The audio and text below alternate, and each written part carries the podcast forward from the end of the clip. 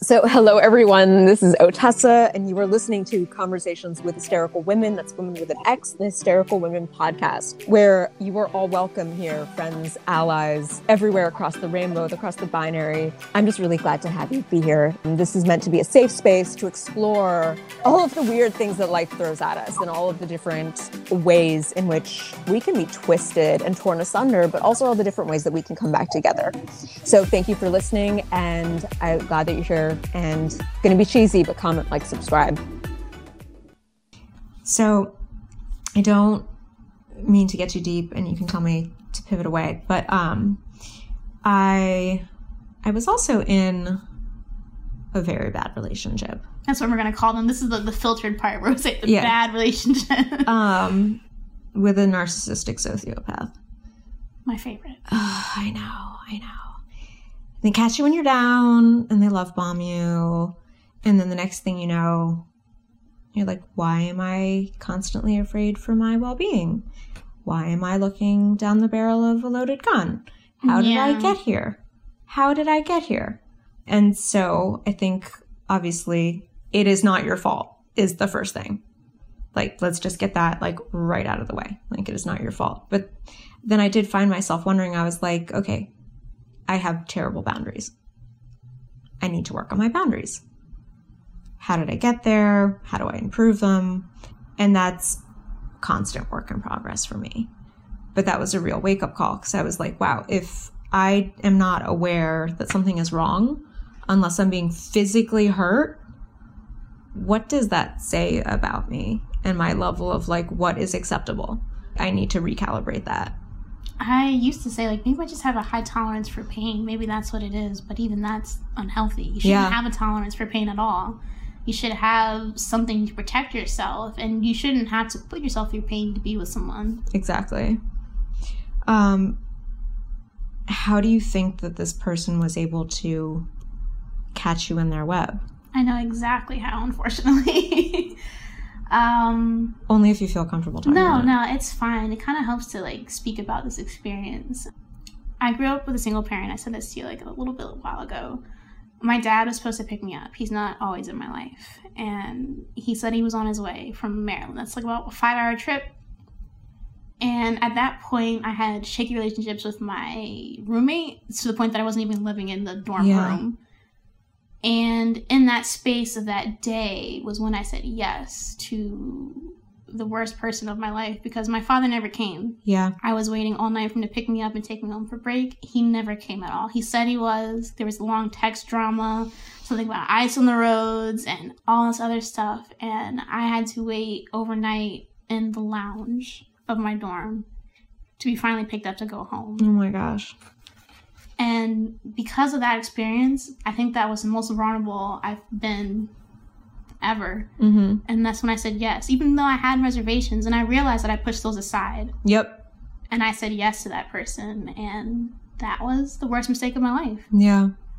And it sucks to have this type of hindsight and reflection to know exactly what point I saw that fork in the road. Mm-hmm. Because I know now. I know exactly what it was that led down this path. Maybe if my dad had been honest, maybe if he hadn't gone to do what he does, Mm-hmm. I wouldn't have said yes. I would have ignored this person. I would have let that go. And my college experience might have been different. I might have three degrees. I don't know. Yeah. anything could have happened, anything positive, but it didn't. I went down a darker path because I was so broken, so hurt that, like, yet again, he Yeah. never came. That is, yeah. And it's almost like they're waiting, like on the periphery for that moment. I don't know Um, how they pick up on it either. Because I'm like he didn't know that my dad was never going to come pick me up, but he was there in that space. Do you think that he had marked you previously? I don't know. I I couldn't know what Yeah. was on in his mind. I mean, I and be have- glad be glad this is one thing that i'm always like i am glad that i cannot think in that way that i don't have one of those brains that i can't project into that kind of a brain I mean, even with a psychology background, there's Yeah. no way that I can break down his psyche like at Yeah. all. I wouldn't even want to touch it because Exactly. I'm intermingled into that, and I don't want to be around that anymore. Yeah. I want to be around that self. so if we talk about like mental health um And how do you take care of your mental health if, say, your home life is chaotic, you're at a school where you're surrounded by entirely white people who are tearing down Black Lives Matter posters, right? How do So you ridiculous. carve out? Is it possible? Is it even possible to carve out a safe space when you're when there are so many different assaults coming or so many different aggressions and so many people like projecting this their emotional labor onto you? my first instinct is to be like, no, that's impossible because I don't think I ever created a safe space. But if I think about it, when during that time, I spent so much time alone in my room and I was just there by myself, away from everyone. I closeted myself away from the entire world. I spent time. I mean, I was playing Skyrim and watching Netflix. Yes. But Yes. um, I cut off the world to protect myself. Yeah.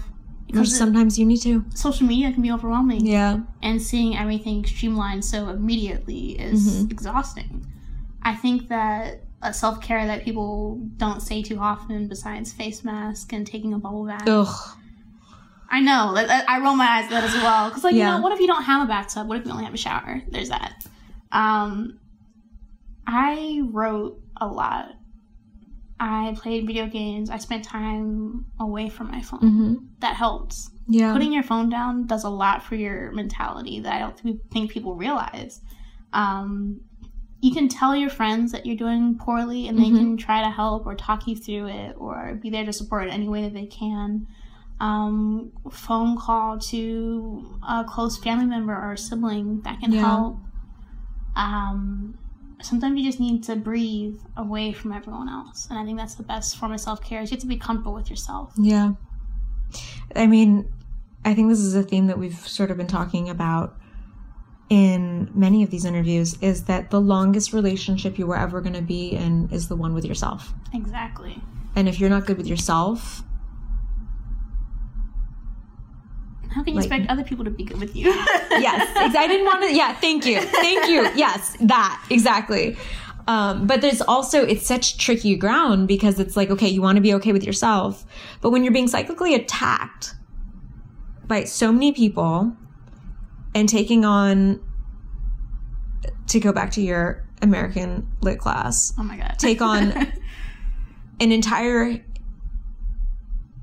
like culture every single person across history all of that is now yours as a student you're expected to somehow weigh in on which is just ludicrous.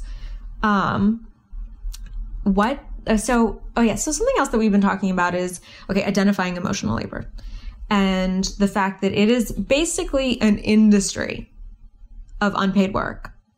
And how could we shift this so that we're not doing on a daily basis so much and I'm not saying like don't like there are people who do want to learn and maybe they're a little bit awkward about it. Um but grateful for people who make that effort. Um but the reality is that it's an industry with a lot of work and that work should be paid. Um and we've been talking about ways to turn sort of problematic emotional labor into actual paid industries so that it's not something that someone has to do every day for free to kindly educate others, but that we recognize the fact that this is an entire industry with a lot of work, and work is something that deserves a fair wage. And how do we get there? So, um, what are some of the things that you wish that your classmates or that other people what like what can what can I do or what can someone else do to not put so much emotional labor on you? Um, I can hear my friend's voice in my head. Google is free. is what she Yeah. says all the time. Um, time is a valuable fake commodity because time is not real, right? But yet we have so much to do in such a little time. If you can take the time to type on your phone something, then do it. Do that first. If you have questions, if you want to vent to someone, I think the healthiest thing you can do is ask if I'm in the space to hear your vent. Because sometimes I'm not. I'm not always in a receptive mood or temperament. And I can't help you if I'm at my low. Yeah. so ask 1st Mhm. would be the first step instead of just dumping it on someone and throwing them in the wind. Yeah. I get a lot of people who, I guess, are very insensitive to the fact that if I'm a black woman who is navigating this political unrest on a constant basis 24 7 because like i wake up black so that's not going away anytime soon um i mean it's true Yes. Yes. I mean, I have to be this person every day of my life. And sometimes I need a break from activism, from challenging misogyny, from challenging people who are transphobic or who are homophobic. Because you already have jobs. Yes. like, I have things that I have to do, and I cannot voice on every subject Yeah. ever. And I'm not always ready to hear about why someone isn't being the best form of activist ever. I also am a real person. I am not just a free Google or a Rosetta Stone for all black issues. Yeah. I need space to breathe, and I think that having the respect to ask me before dumping your stuff or your questions or your queries would be the greatest blessing is to ask so that I have Yeah. the freedom to say no. Yeah. I think that that's really important. Is and not enough people ask, are you comfortable with this? No, that's like, that's a question. That's another question I wish people ask. Are you okay to hear my vent? Is it okay to come to you? Yeah. Like, are you in a good space to help me? That would make a tremendous difference in how I view you as a person. Is if you ask me first if it's okay to do something, because that means that you respect my boundaries and that you care about my space, my energy, and our friendship. If anything, Yeah. is that you asked, and that's all it takes is just to ask. Yeah. And that's something that people don't do. They just word vomit all over the place, and I'm just supposed to clean that up and make sense of it. And that's not your job. It's not. If it was, I would definitely charge a really high price Yeah. for it. And that's something that we've been talking about a lot is like maybe we should start doing that. And what are ways that we can do that? Because that is a lot of work. And we already have jobs. And we're already not getting on the dollar. So really to have to deal with that daily is exhausting. And then we talk about work life balance, another buzzword that is super annoying, just like self care. And a lot of it is n- like not it is unfair to expect someone to deal with your emotional labor every day or to deal with everyone's emotional labor every day because how are you going to show up for yourself I actually told my partner, I was like, so there's two things to this. I told my partner that, like, I am not Google. If you can Google it yourself, please do so. I am not your therapist. And then whenever my grandmother asked me about, like, you know, hey, how's your relationship going? I'm like, it's healthy. Yeah. Is the first answer I give because we actually communicate and talk, and that's important. And the fact that my boundaries are respected are mm-hmm. also very important. yeah I just wish that more people knew that they, they could ask, and that would be totally okay for them to ask. yeah Maybe people are scared. I don't know. There's the idea that black women are inherently aggressive and mean and rude, which isn't true. We can be soft, we can be quirky, we can be whatever the fuck we want to be, actually. So you can ask a black woman something, but give make sure someone the choice yeah. are they in the headspace do they want to delve into it or should someone just go to freaking google Yes, please do just their own research. just go to Google. Yeah. Google is free. Yeah. I am not. yeah and there are like good resources like do do your homework good for you for wanting to educate yourself but i'm not your teacher you're not paying me go go somewhere else yeah and i think that's huge is asking people is it okay are you comfortable that gets lost and that's i think a really simple step that i think honestly everyone could benefit from incorporating I did a piece where I was talking about navigating event spaces too. Because social media, um, besides it being our brand, it can also just be our way to scream into the void. mm-hmm And sometimes what screaming into the void doesn't necessarily need comment either. Yeah. And I get this question a lot as well is like, oh, well, you're like, why do you want advice for this? And I, most of the time, say no. I wasn't asking for advice, I just wanted to scream into the void for a little bit, if that's okay with everyone else. Yeah. I mean, it's my space, so I should be allowed to say what I need to or get it off my chest, Mhm. especially if I'm not coming to people one on one. You are entitled to your feelings, and no one should be arguing with your feelings. Exactly.